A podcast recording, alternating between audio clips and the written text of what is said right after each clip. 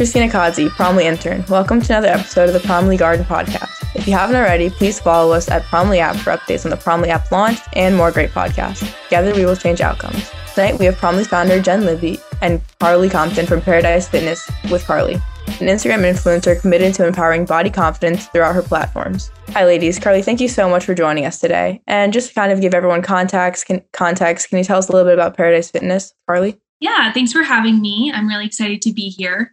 Um, so, Paradise Fitness with Carly was created um, in 2017. I was in the beginning stages of my recovery from my eating disorder um, when I realized that there was this lack of conversation and lack of education around eating disorders. Um, I also was very passionate about providing a space uh, for women specifically to be able to move their bodies in a way that wasn't focused around weight loss um, and to be able to kind of change their view on food and nutrition and take it away from this diet culture focused uh, place to more of this place of intuitive eating and freedom and all of that. So, Paradise Fitness with Carly kind of came about uh, through my struggles with an eating disorder, and then the things that I learned and found were really important for individuals to understand and to be able to kind of um, adopt into their lifestyle. Um, and so now we have a podcast. Um, we I'm on Instagram. That's where most of my work is done. Um, and then I also have my website and I host weekly or sorry, monthly workshops that are focused around self-love and confidence. So we we have about 15 individuals who join once a month and we um, work with each other for four weeks to strengthen that self-love um, that confidence, learn about health at every size, um, how to step away from toxic diet culture, and all of those things. But I always, I'm always telling people like my eating disorder was one of the hardest times of my life, but it also got me to where I am today and opened my eyes to a lot of things that I'm very extremely grateful for. Um, and so I'm very thankful to have the platform to kind of have these conversations and to spread that education and awareness about eating disorders um, to the younger generation. Carly, how did you, you know, one thing that I noticed when I went on your Instagram is like you just exude a level of confidence that's like so mesmerizing, I would say. And I guess that's, you know, you talk so openly about your eating disorder and your recovery, but like how did you get to that place of being able to really put yourself out there, you know, not just for yourself in front of a mirror or with pictures, but for really the world? Like, how did you get there? Yeah, um, it was not easy. and I, I always tell people so I'm also, I do modeling here in LA. And um, something that I feel like isn't very common, but was a huge part of my recovery was I found that being in front of the camera was extremely therapeutic for myself. Um, especially um, a photographer who was really celebrating my body and helping me to feel really good about myself. And so um, I started doing some like little bits of modeling, and I found that it was just very therapeutic and allowing me to look at pictures of myself and celebrate those things that I had been told for so long were my flaws. Um, and being able to look at them and be like, holy cow, like that is so beautiful. And I look so happy and I look so healthy and all of these things.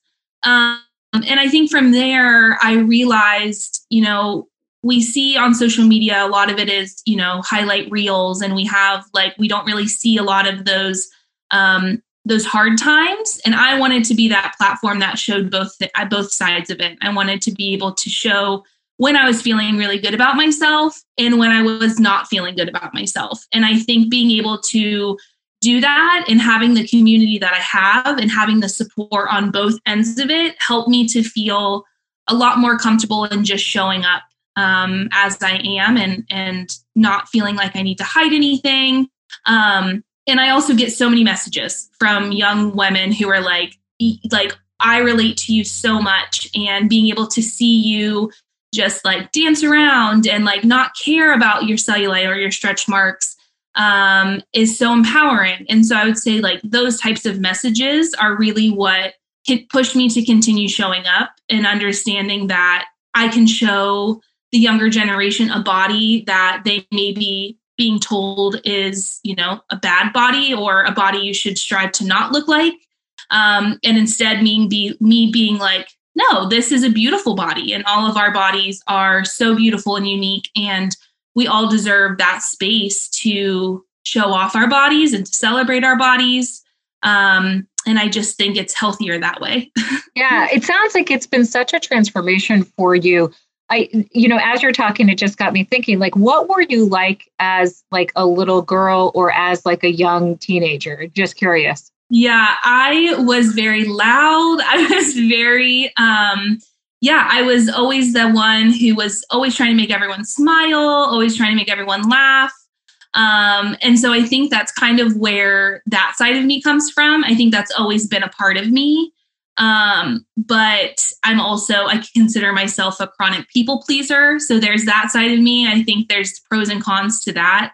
Um, but definitely, I think I lost a little bit of that when I was going into middle school and going into high school and started to have these um, you know, negative thoughts about my body. And then I kind of went from this place of being like super happy and wanting to always be like kind of, you know, making everyone laugh and making everyone smile to hiding myself and, you know, kind of making sure I wasn't taking up too much space or wasn't being too loud.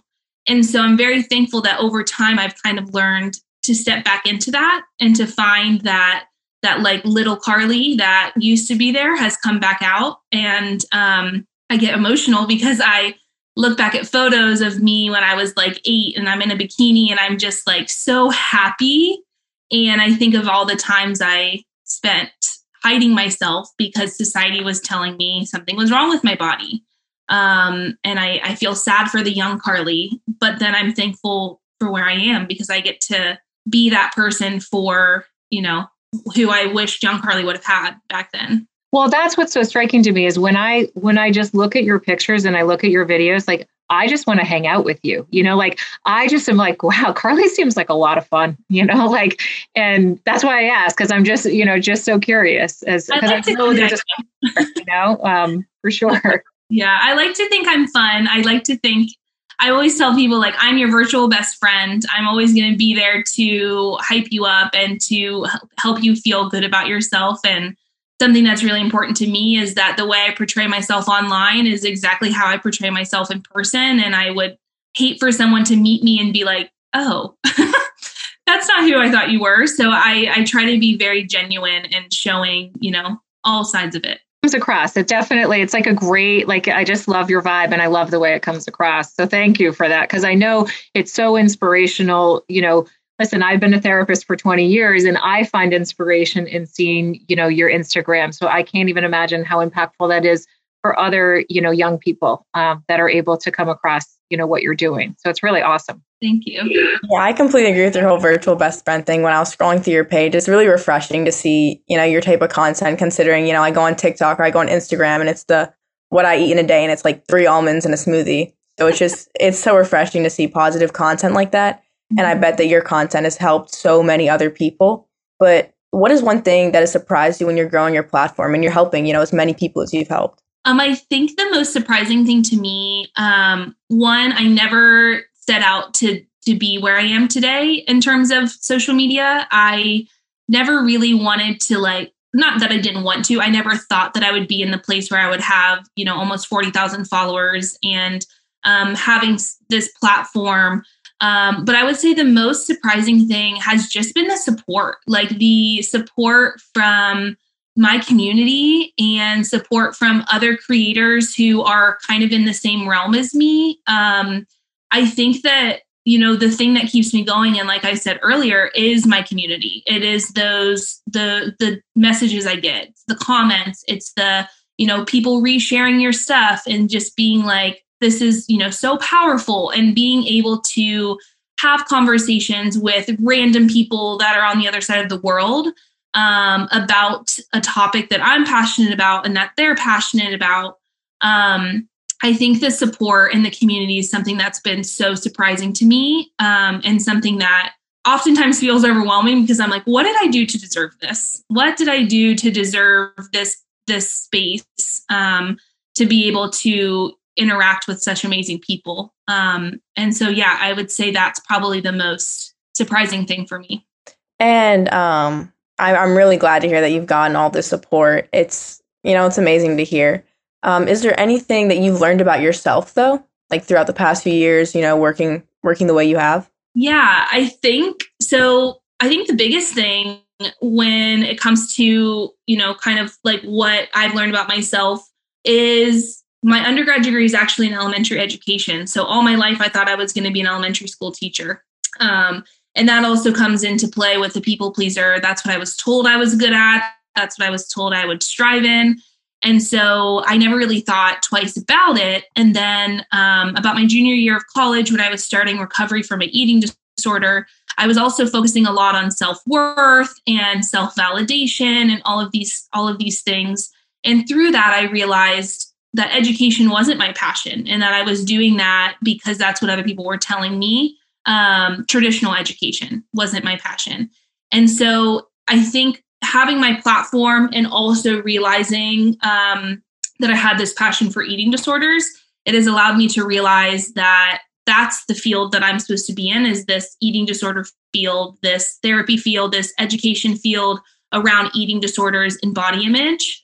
Um, and so that's kind of how I made that transition into my MSW um, because I I realized that that's really where I thrive. Um, and I'd say that's been the biggest thing that I've learned about myself is that I've learned how to do what makes me happy um, and really listening to my heart and and kind of stepping away from that uh, idea of doing things only to make other people happy or doing what other people tell me I would be good at but being able to reflect on is this something I want to be doing or am I doing this for someone else? And that's something that I've really learned to you know kind of master i guess is learning how to distinguish whether something is being done because i am very passionate about it or because i'm just wanting to please someone else. Um, i'd say that's been a huge learning a learning point for me well it feels like everything's gotten more authentic for you right? Where it's like you're listening to yourself you listen to your body you you know you're listening to your passions. That's really it's amazing. I can't wait for you to be a therapist. I think that's going to be amazing. Yes i'm very excited. So on the topic of listening to your body listening to things um, i'm imagining you get a lot of comments from your followers. I mean when you listen to them what do they say? What is something that stuck out in your mind? Anything in particular um, I would say the, the biggest thing, and and this is something that I really strive for when I decided to go into modeling, is I remember telling my agent, I said, the only reason I'm doing this is because I want to be able to represent those bodies that were not represented when I was younger. Um, and now I can say I've worked with Adidas and I've been able to represent athletic bodies in a body that hasn't been re- hasn't been shown as a quote unquote athletic body for most of my life. Um, and so I would say just the relatability that a lot of people feel when they come to my page, whether that be with my body or whether that be with other bodies that I'm sharing of other creators or um, other followers or anything like that. Um, yeah, I would say like the most common thing I get is just that people feel seen, they feel heard, um, they feel accepted when they come to my page and that is really the most important thing to me is that no matter where you are in life if you can come to my page and just relate to one thing whether that be something i'm saying or something i'm sharing um, i'm doing exactly what i want to be doing. So that relatability and that you know that safe space for people to just feel important and and worthy yeah, I think you really do succeed in doing that. I think it's remarkable um, what you've been able to accomplish. It's really great. I really like what you said about athletic bodies. I feel like we all need to remember that everyone's body is an athletic body. Like if you think about the fact that, you know, our, our bodies do so much, they get us out of bed, you know, everything. It's kind of important that, you know, you emphasize that message and keep it in people's heads. Mm-hmm. Um, I also really appreciate you being so open about talking about your eating disorder and just things like that. On that same note, what's been one of the most helpful coping strategies you've been able to apply to your own life just for managing, you know, your own mental wellness and everything? Yeah, um, a huge thing for me, and I, I post this on my Instagram a lot, but dancing, music and dancing. Like, I'm not a good dancer at all, but um, just giving myself the space and the time, whether that be five minutes, whether that be 15 minutes of throwing on on a good playlist um, that really helps me to just feel really good about myself and dancing and really celebrating the movement my body's doing. And um, all of that has been a huge thing for me um, as well as just surrounding myself with people who i feel like i can talk to and ask questions. Um, finding that support system i think is really important whether that be friends or partners or fellow content creators just being able to um, you know create that space where i can ask questions and i can reach out um, when i feel like i need that extra support. Um, especially when you have when you're in that space where a lot of people are coming to you for support i think it's really important that we have our own support systems and we have those places where we can really go and share how we're feeling and get that get that feedback in in the necessary ways so yeah dancing and finding that support system are probably my top two yeah, that's amazing. I always think of the thing that like whenever I've hear I've heard people say this, where it's kind of the idea that like a therapist needs a therapist. Like when other people are relying on you, like whoever you whoever's relying on you, like you're gonna need someone else yourself. Exactly. Um, so kind of in dealing with all that stress, I mean, you're a fitness leader, an Instagram influencer, master degree student, podcaster, and just overall amazing human. How do you manage your time to not be, you know, too overly stressed? Um, I have really found boundaries to be really important. Um, like I mentioned earlier, I am a people pleaser. I'm working on it. I'm consider myself a recovering chronic people pleaser so i'm really working on you know saying no when i feel like no is necessary um, and being able to understand that i don't have to say yes to everything i don't have to be involved in every little thing um, prioritizing the things that are really important to me um, making sure that i'm taking those breaks um, taking time off of social media um, one day or two days over the weekend and just giving myself that space to do the things that make me happy. Um, finding those times to refresh and really just do, you know, go outside and hang out with friends and just separate yourself from some of those things that you find yourself doing every day um, i think that's been the biggest thing for me is really just setting boundaries saying no um, more often not feeling guilty for saying no. Um, and really understanding that you know what what's important to me and really dialing in on those things and making sure i'm always doing things that bring me joy and that i'm passionate about um, because that passion really keeps me going and being able to you know see people changing and growing and evolving um, especially regarding their relationship with food and movement and their bodies really is one of those things that i'm like okay we got to keep going. We got to keep going. Work is being done. Lives are being changed. Um, and we just gotta we gotta keep showing up and, and doing doing this for those people. I love it. I love it yeah, I really appreciate your mindset with uh, you know saying no when you need to because it's hard to say no. It really is. Um, and I'm just kind of curious. I always find myself listening to sad music when I work out, sad or slow music. So, what's one of your favorite inspirational songs for when you work out, or just when you're feeling down in general? Um, so my one of my favorite songs, I actually have a playlist on Spotify that I made. That's um, self love and confidence playlist. Um, and I would say the Demi Lovato "I Love Me" is is it I love it's either I love me or I love myself. Um, there's two songs I Love Me by Hailee Steinfeld and I Love Myself by Demi Lovato. Those are like my two favorite songs. Um, sometimes they make me feel really happy, sometimes I cry. so they bring me a lot of different emotions, but they're both really great songs about just really learning how to accept and and, and love yourself for who you are. Carly, is that playlist is I, I know Spotify lets you like see other people's playlists now. Is that playlist public? It should be um public. Well, I will share it with you. okay. Amazing. I'll, Amazing. I'll it yeah. Yeah, I would love that. So, um, I, I really appreciate every single th- every single thing that you've said today, and just to narrow down, if you had to choose one thing you'd want listeners to get out of today's podcast, what do you think it'd be?